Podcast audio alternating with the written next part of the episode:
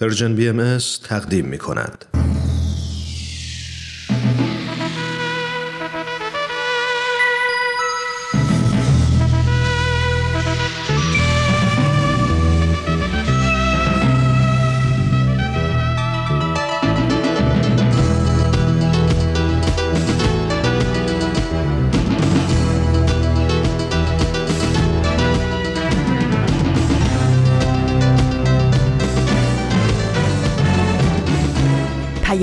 دوست. برنامه ای برای تفاهم و پیوند دلها.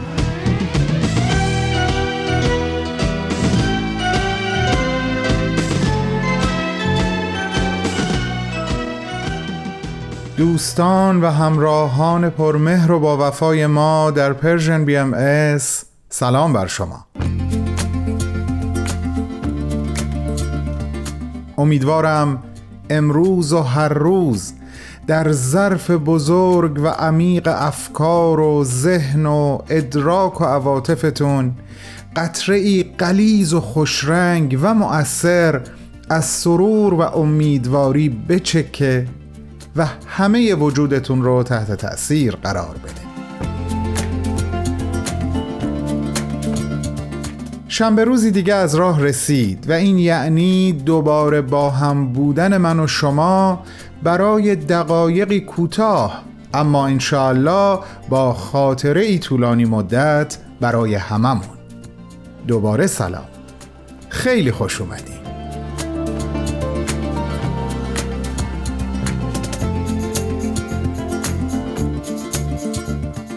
امروز پانزدهمین روز از بهمن ماه سال 1401 خورشیدی در تقویم خودمون هست که مطابق شده با چهارمین روز از فوریه سال 2023 میلادی. من بهمن هستم و سفره امروز Persian BMS رو با پذیرایی صمیمانه مخصوص شنبه ها پیش پای شما پهن می کنم فرازی دیگه از کلمات مکنونه اثر جاویدان حضرت بهاءالله و بخشهایی دیگه از سخنرانی و معماران صلح. همراهی شما رو تا آخرین دقیقه به جان مشتاقم و در این لحظه ازتون دعوت می‌کنم شنونده فرازی دیگه از کلمات مکنونه باشید.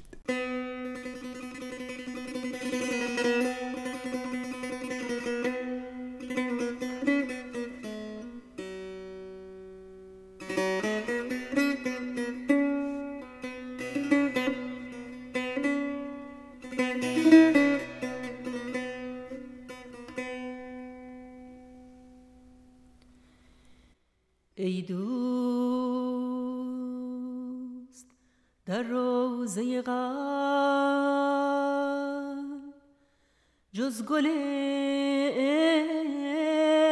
عشق و از زیل بلبل و شوق دست مدار. مصاحبت ابرار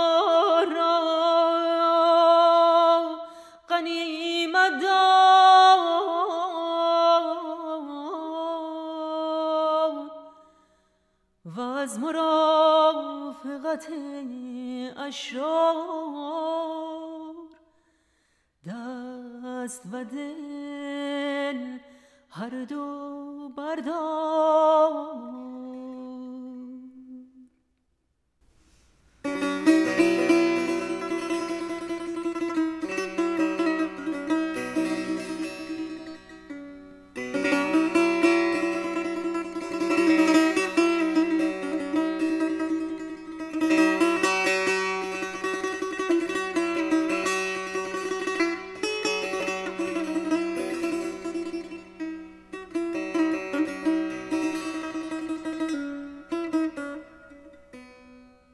دوستان حقیقی من و ما در رادیو پیام دوست. با ادامه برنامه ها در خدمتتون هستم و از فرصتی که الان در اختیار دارم برای مطرح کردن بخشی دیگه از صحبتهای مارشال از کتابش ارتباط بدون خشونت استفاده می‌کنم که در حقیقت ادامه صحبتهای هفته قبل هست.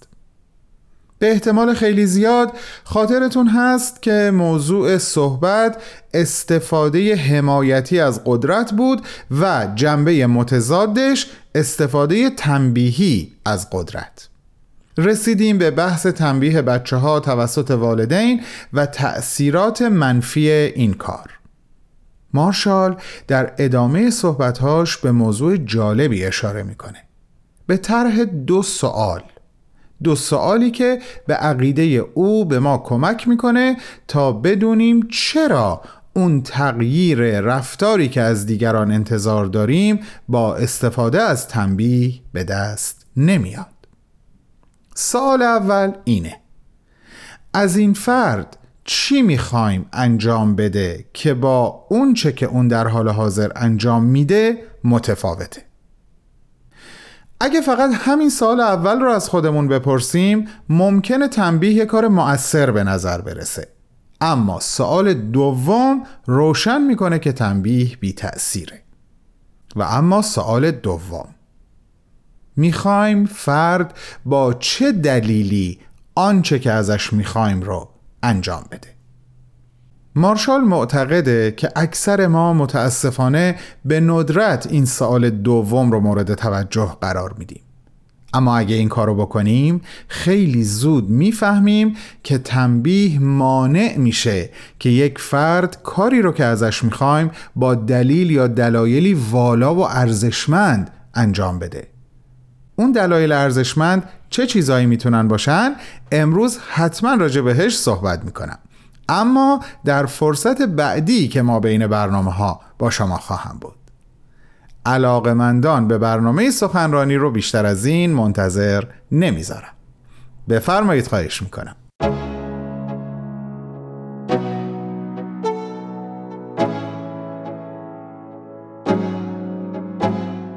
دوستان گرامی امروز با دومین و آخرین بخش از سخنرانی آقای دکتر فریدون وحمن با شما هستم که در سی و یکمین کنفرانس انجمن دوستداران فرهنگ ایرانی در سپتامبر 2021 ایراد شده. سخنرانی تحت عنوان عبدالبها فرزند ایران. آقای دکتر وحمن دانش آموخته ادبیات فارسی در دانشگاه تهران و زبانشناسی ایران در دانشگاه لندن هستند و استاد بازنشسته دانشگاه کوپنهاگ در همین رشته. بریم به استقبال گزیده صحبت ایشون.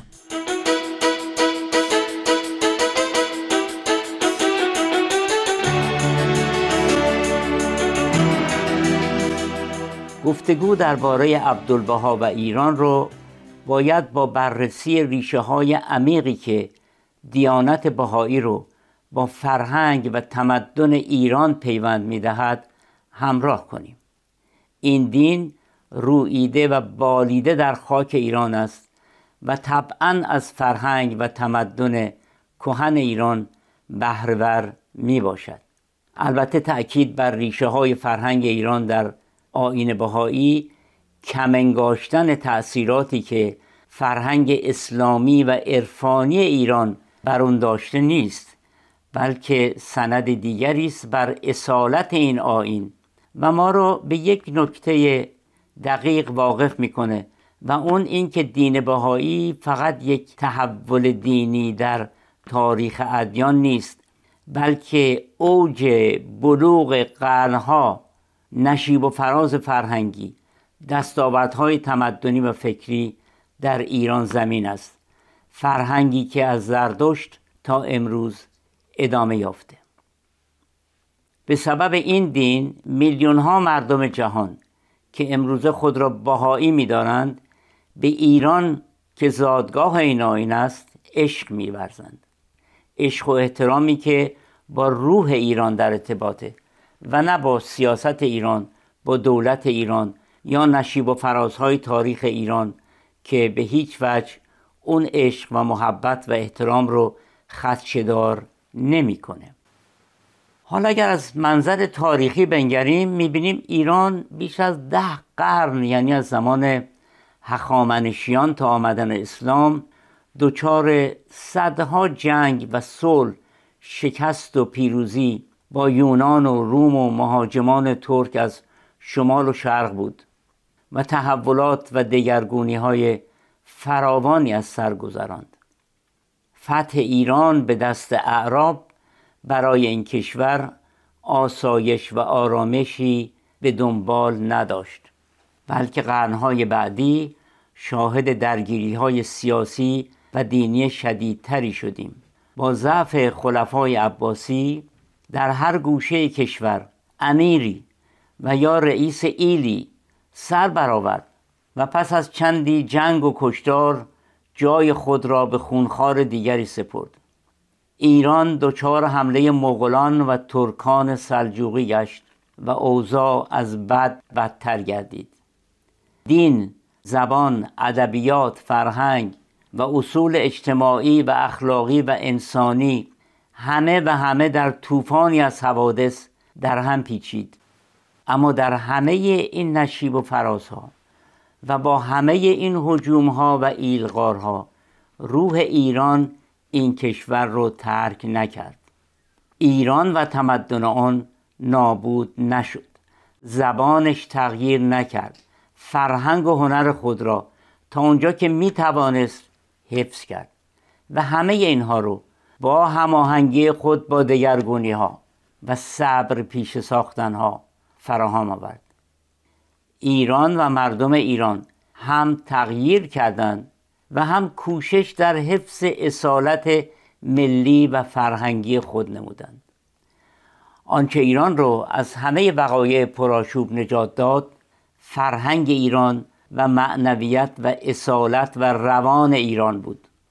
مولانا جلال الدین رومی با کتاب مصنوی خود عرفان و معنویت ایران را در مقابل خشونت مغولان نومسلمان بر سر دست گرفت و مفاهیم والایی به اخلاقیات این فرهنگ افزود.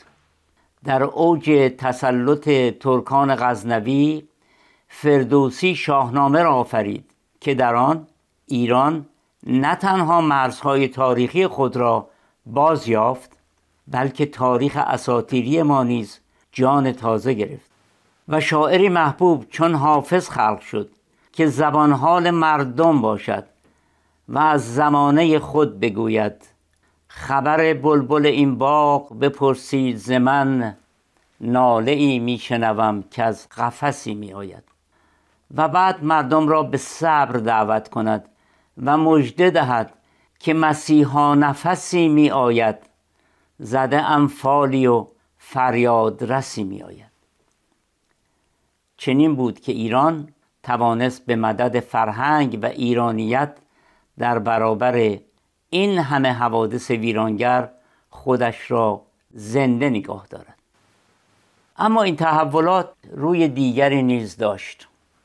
قرنها درگیر طوفان حوادث بودن و با جزر تاریخ بالا و پایین رفتن به تدریج بنیه معنوی ایران رو به تحلیل برد. کمتر کشوری مانند ایران این همه خونریزی کشدار تاراج مداوم به خود دیده کمتر کشوری این همه جنگ های فرقه‌ای و مذهبی شاهد بوده اگر حجوم قوم بیگانه نبود خودی ها به جان هم می افتادن.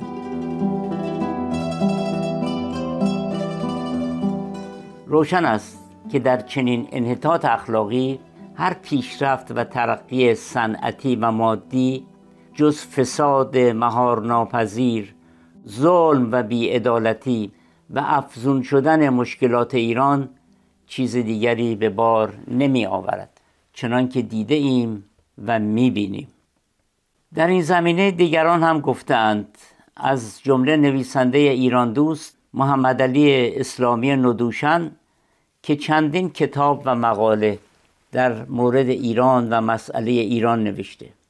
و سیمین دانشور که روایتی در سه جلد در این موضوع نگاشته.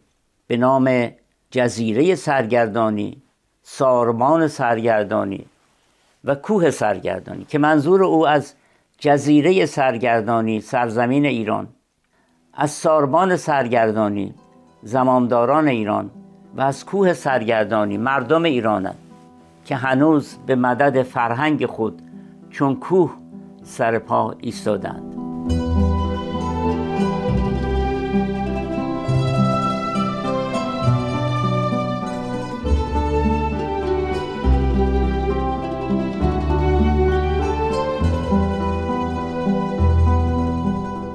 همراهان عزیز شنونده گزیده صحبت‌های آقای دکتر فریدون وهمن هستید از یک سخنرانی که ایشون در سی و یکمین کنفرانس انجمن دوستداران فرهنگ ایرانی در سپتامبر 2021 ایراد کردند. عنوانش همونطور که گفتم عبارت هست از عبدالبها فرزند ایران. بعد از چند لحظه صحبت‌های آقای دکتر رو پی می‌گیریم.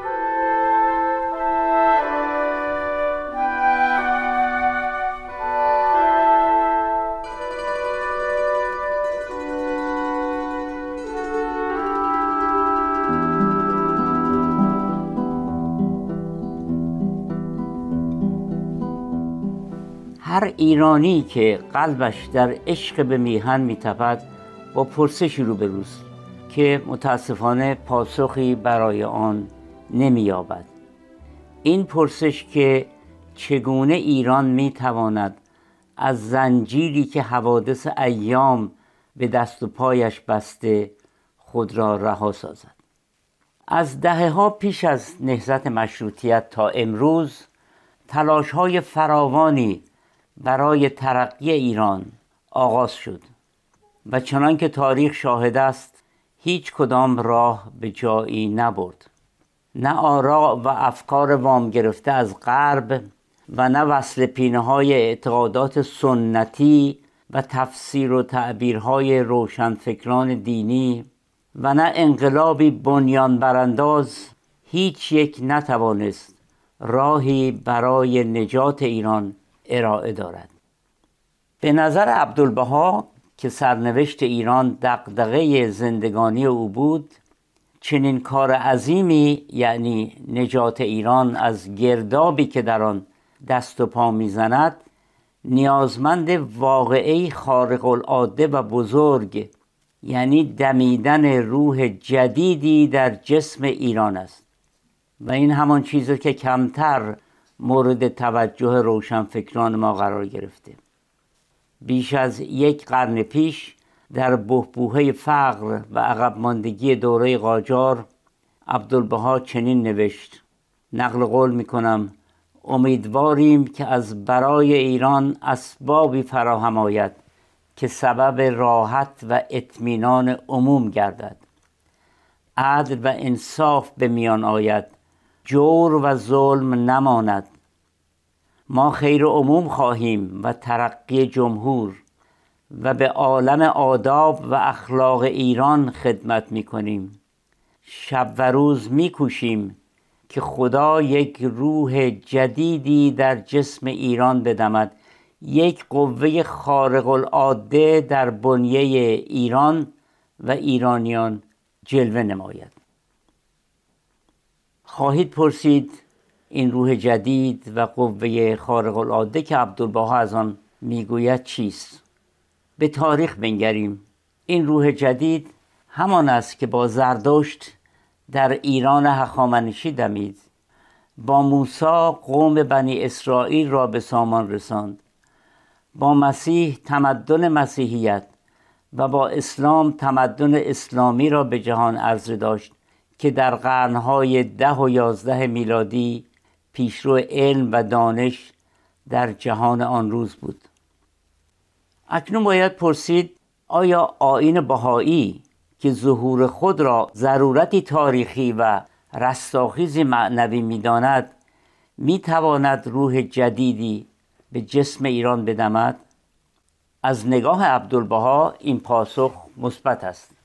در آثار خود فراوان به این نکته اشاره می کند و استدلال می کند از جمله در نامه به یکی از بهاییان زردشتی تبار درباره سرنوشت ایران چنین می نویسد نقل قول می کنم این باغ هزار سال خراب بود. درختان پژمرد گلها افسرد گلشن از سولت برد و شدت سرما گلخن گردید. حال الحمدلله که موسم بهار آمد و نفحه مشکبار وزید. ابر رحمت بارید. حرارت شمس حقیقت بتابید و نسیم جان پرور مرور نمود.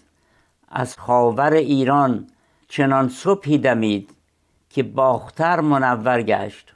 خوشا به حال ایرانیان.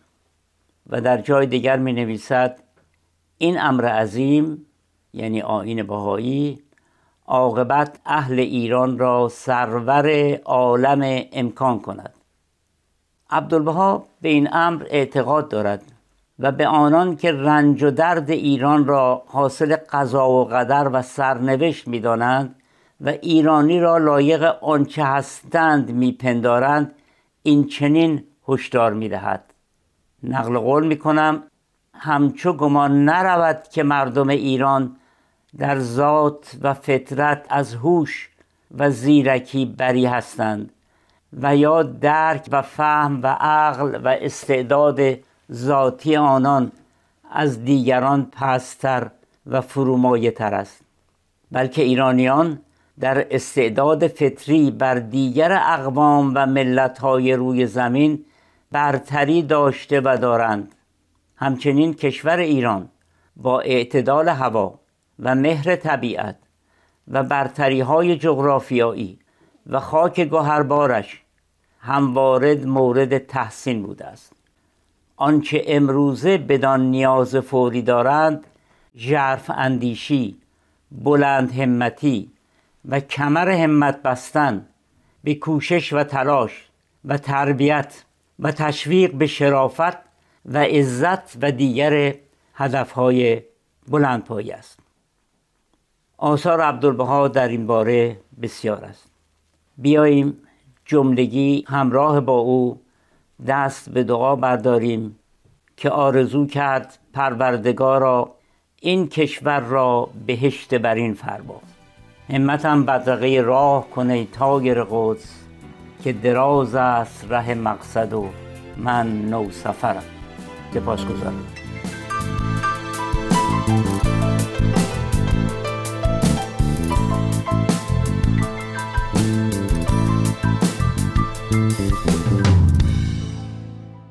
شنوندگان عزیزمون این بود دومین و آخرین بخش از گزیده صحبت‌های آقای دکتر فریدون وهمن دانش آموخته ادبیات فارسی و زبانشناسی ایران که تحت عنوان عبدالبها فرزند ایران در سی و یکمین کنفرانس انجمن دوستداران فرهنگ ایرانی در سپتامبر 2021 ایراد کرده بودند. هفته آینده من و این برنامه را همراهی بفرمایید برای شنیدن یک سخنرانی دیگه از یک سخنران دیگه. با بهترین آرزوها. قصه می گفت آمرد قصه مهر و وفا قصه خلع سلاح قصه صلح و صفا. قصه می گفت آمرد با تمام دنیا قصه عشق و امید با دل من دل ما. سالها رفته و باز زنده است در دل ما.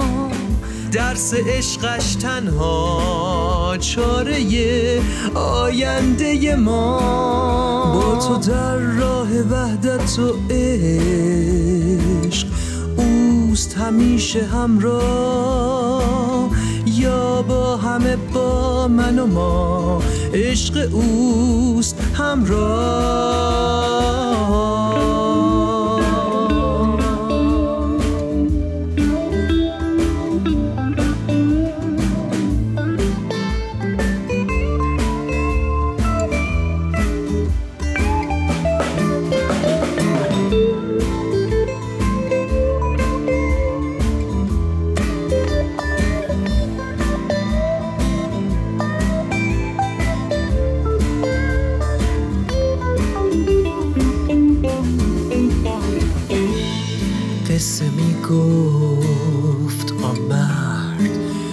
قصه مهر و وفا قصه خلع سلا قصه صلح و صفا. قصه می‌گفت آمرد با تموم دنیا قصه عشق و امید با دل من دل ما. سالها رفته و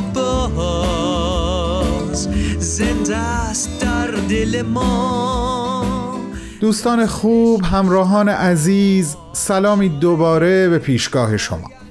امیدوارم تا این میانه راه از همراهی با برنامه های امروز Persian BMS رسانه خودتون راضی و خوشنود بوده باشید در ادامه نقل قولی که از مارشال روزنبرگ داشتم می‌خوام به این نکات کوتاه هم اشاره ای بکنم. اونجا که مارشال میگه وقتی دیگران مطابق تقاضای ما رفتار می‌کنن چقدر مهمه که از دلیل این رفتار آگاه بشیم.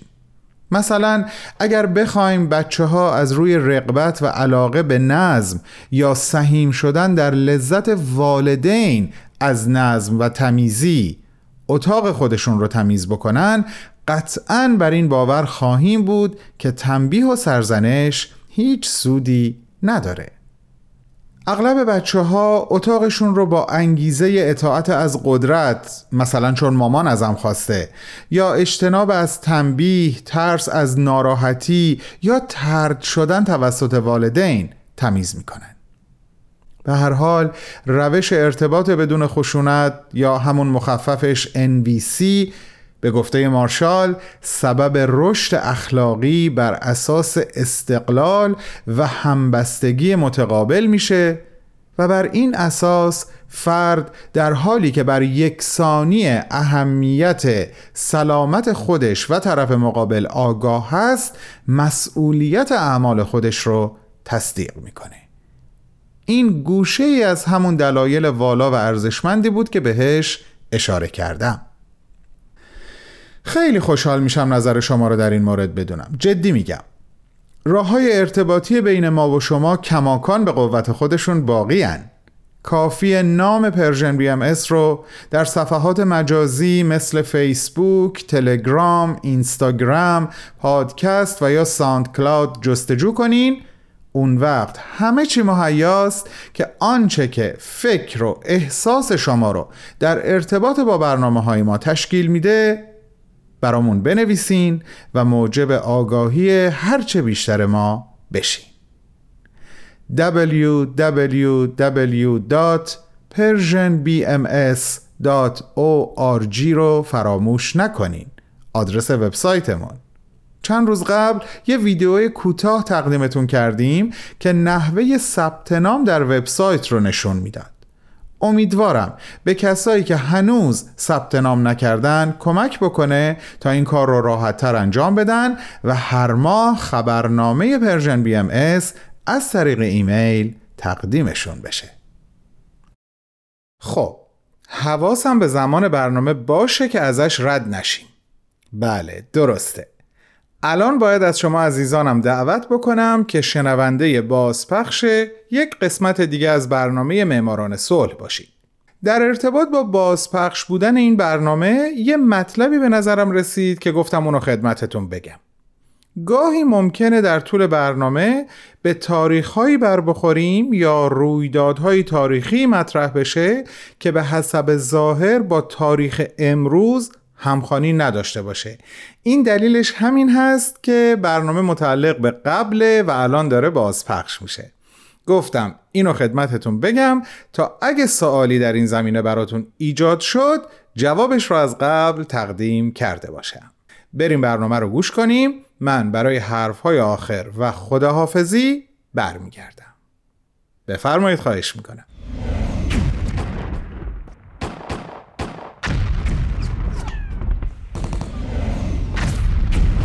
معماران صلح.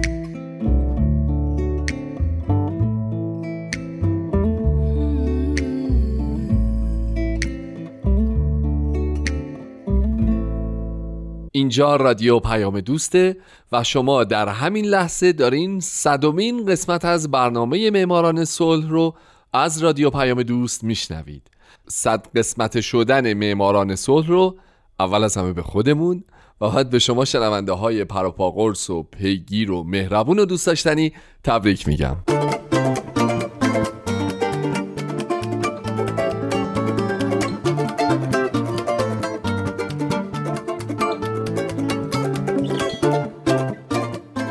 آقایون خانوما سلام. من هومن عبدی هستم و همونطور که می‌دونین تو این برنامه می‌پردازم به زنان و مردان و شرکت ها و مؤسسات دولتی و غیر دولتی که برای رسیدن به صلح قدمی بلند برداشتن و باعث شدن ما الان در دنیای امتری زندگی کنیم. ازتون خواهش می‌کنم به جدیدترین معماران صلح هم گوش بدید.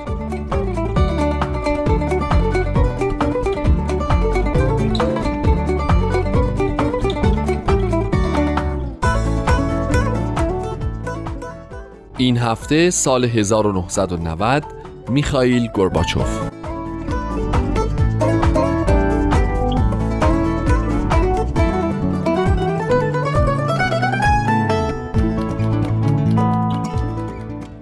دیگه فکر کنم کمتر کسیه که میخائیل گورباچوف رهبر شوروی سابق رو نشناسه. او متولد 2 مارس 1931 و کسیه که تلاشهاش که بر پایه دو خط مشی اساسی اصلاحات اقتصادی و فضای باز سیاسی بود نقش مهمی در پایان دادن به سلطه کمونیسم در اروپای شرقی و پایان گرفتن جنگ سرد ایفا کرد. و به همین دلیل هم برنده جایزه نوبل صلح شد در سال 1990 میلادی.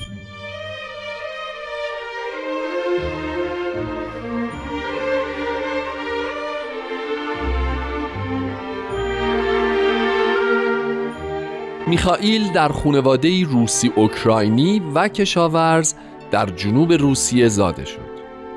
او در کودکی قحطی رو تجربه کرد.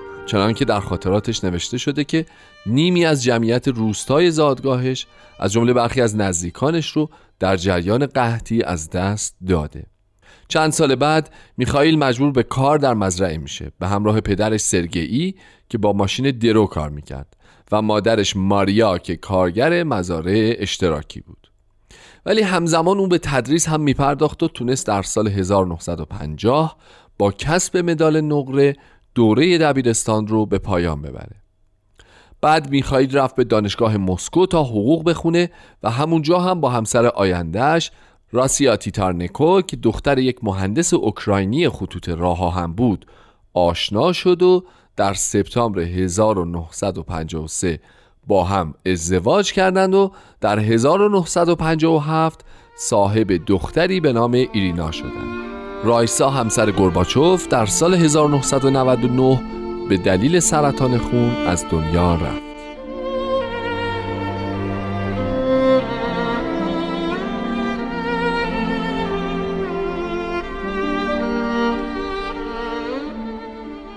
برگردیم به همون دوران دانشجویی گورباچوف در سال 1952 و در 21 سالگی به حزب کمونیست اتحاد شوروی پیوست و به مرور تبدیل شد به یکی از اعضای پرکار و قابل اعتماد حزب و در سلسله مراتب حزب به سرعت پیشرفت کرد.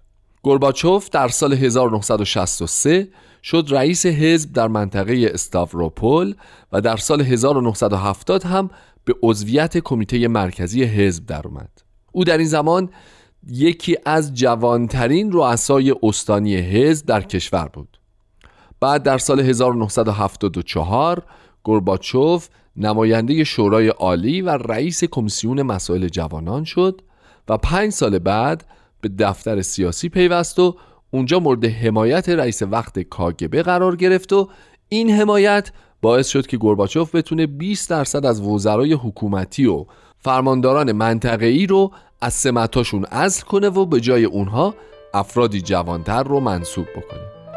تو این زمان هم یکی دو مرتبه رئیس حزب کمونیست تغییر کرد که البته همشون با گورباچوف روابط بسیار خوبی داشتن.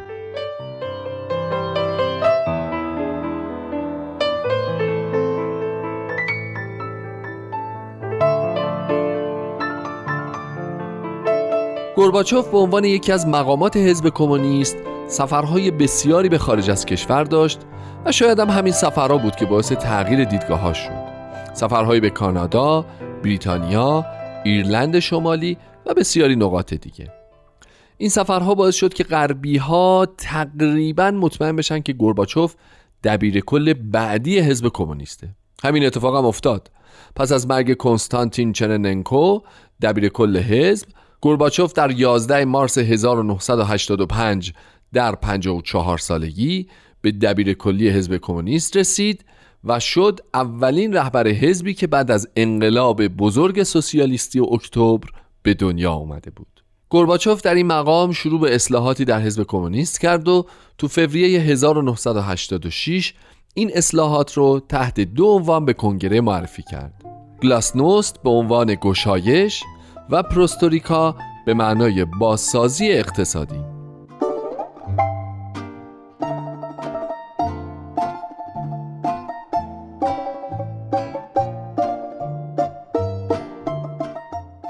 میخائیل گورباچوف برنده جایزه نوبل صلح سال 1990 امیدوار بود که برنامه های اصلاحات اقتصادی یا همون پروستوریکا در داخل باعث افزایش سطح زندگی و بازدهی کارگران بشه.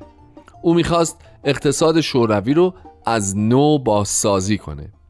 از جمله اولین اقداماتش اصلاحات الکلی بود. اصلاحاتی که جهت مبارزه با رواج گسترده الکل در شوروی انجام شد. به این ترتیب که قیمت مشروبات الکلی زیاد بسیاری از جاهایی که مشروبات الکلی می ساختن تعطیل صحنه های نوشیدن الکل در فیلم ها سانسور و مشروب خاری در اماکن عمومی ممنوع شد و کسانی که مست در خیابان میچرخیدند دستگیر می شدن. اما اصلاحات او عوض نتیجه مثبت یک افتضاح اقتصادی به بار آورد چرا که الکل منتقل شد به اقتصاد بازار سیاه و باعث خسارتی 100 میلیارد روبلی به کشور شد و میگن البته همین اصلاحات الکلی بود که سلسله وار حوادثی رو رقم زد که در نهایت منجر شد به فروپاشی اتحاد جماهیر شوروی.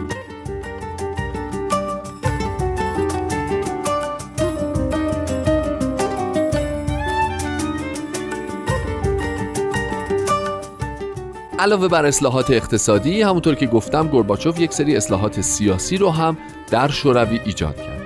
سیاست گلاسنوست مقدار بیشتری آزادی بیان به مردم شوروی می‌داد. به این ترتیب محدودیت های نشریات برداشته و هزاران نفر از زندانیان سیاسی آزاد شدند. علاوه بر این در ژانویه 1987 گورباچوف باعث انتخابات چند کاندیدایی در روند سیاسی شوروی شد و حتی در ژوئن 1988 در کنگره حزب کمونیست اتحاد شوروی اصلاحات تندروانه تری رو معرفی کرد که کنترل حزب بر حکومت رو کاهش می‌داد.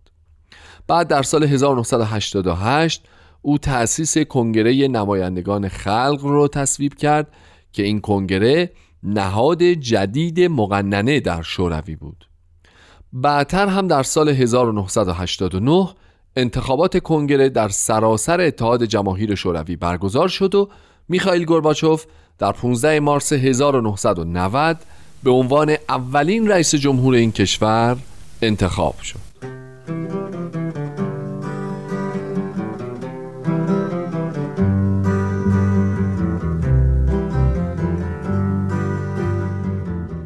گورباچوف بعد از رسیدن به پست ریاست جمهوری سعی زیادی کرد برای افزایش ارتباط و تجارت با غرب.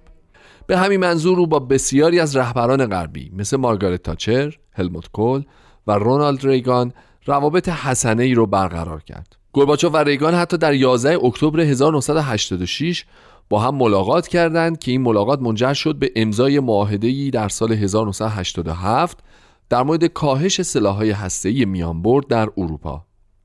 گورباچوف علاوه بر اینها از همون ابتدای دوران ریاست جمهوریش شروع به بیرون کشیدن نیروهای شوروی از افغانستان کرد و تا سال 1989 همه نیروهای شوروی به خونه هاشون برگشته بودند. در همین سال گورباچوف اعلام کرد که ملل بلوک شرق در تصمیم گیری در مورد مسائل خارجی خودشون آزادند. این بزرگترین اصلاحات سیاسی گورباچوفه چرا که سبب شد انقلاباتی در اروپای شرقی به وجود بیاد که منجر به سرنگونی تقریبا تمامی دولت‌های کمونیست بشه به این ترتیب با پایان یافتن سلطه شوروی بر اروپای شرقی عملا جنگ سرد تموم شد و گورباچوف سهوا باعث فروپاشی اتحاد جماهیر شوروی شد هرچند به خاطر پایان دادن به جنگ سرد کمیته نروژی نوبل در 15 اکتبر سال 1990 گورباچوف رو برنده جایزه نوبل صلح اعلام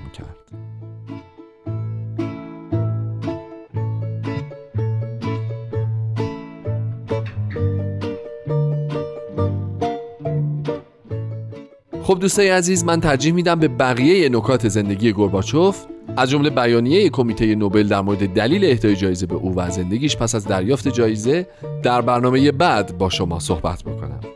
بنابراین ازتون می‌خوام که هفته بعد هم معماران صلح رو گوش کنید و اونو از دست ندید. تا هفته بعد من هومن عبدی امیدوارم شمایی که الان شنونده برنامه بودین در آینده یکی از برندگان نوبل صلح باشید. حتی اگر کارایی که برای صلح بین المللی کردین هم صحوی بوده باشه. شاد باشید و خدا نگهدار.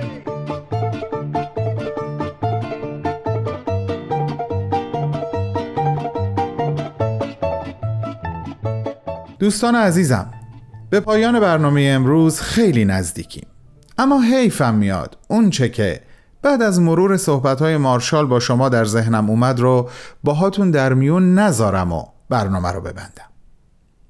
داشتم به این فکر می‌کردم که هیچ قدرتی بالاتر از قدرت عشق نمی‌تونه موجب و موجد این آگاهی بشه که بخوایم آزادانه و با اشتیاق عمیق درونی خودمون کاری که از طرف منبع قدرت قابل اعتمادمون از ما خواسته شده رو انجام بدیم.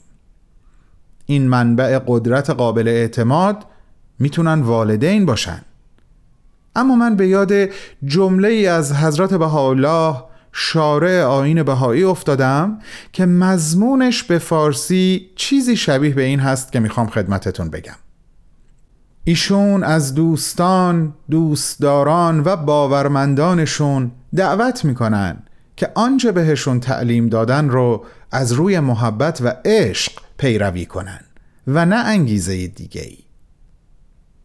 این از قلبم عبور کرد. به نظرم رسید خوبه با قلب شما هم به اشتراک بذارم.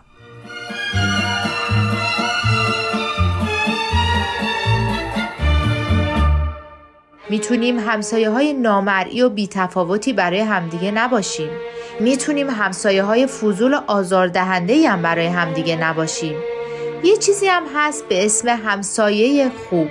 می‌تونیم همسایه های خوب و با ملاحظه‌ای برای هم باشیم.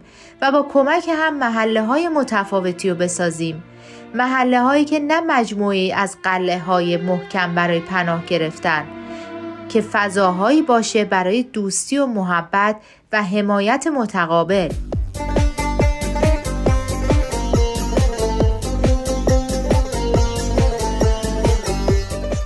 سلام همسایه. هر دوشنبه از رادیو پیام دوست.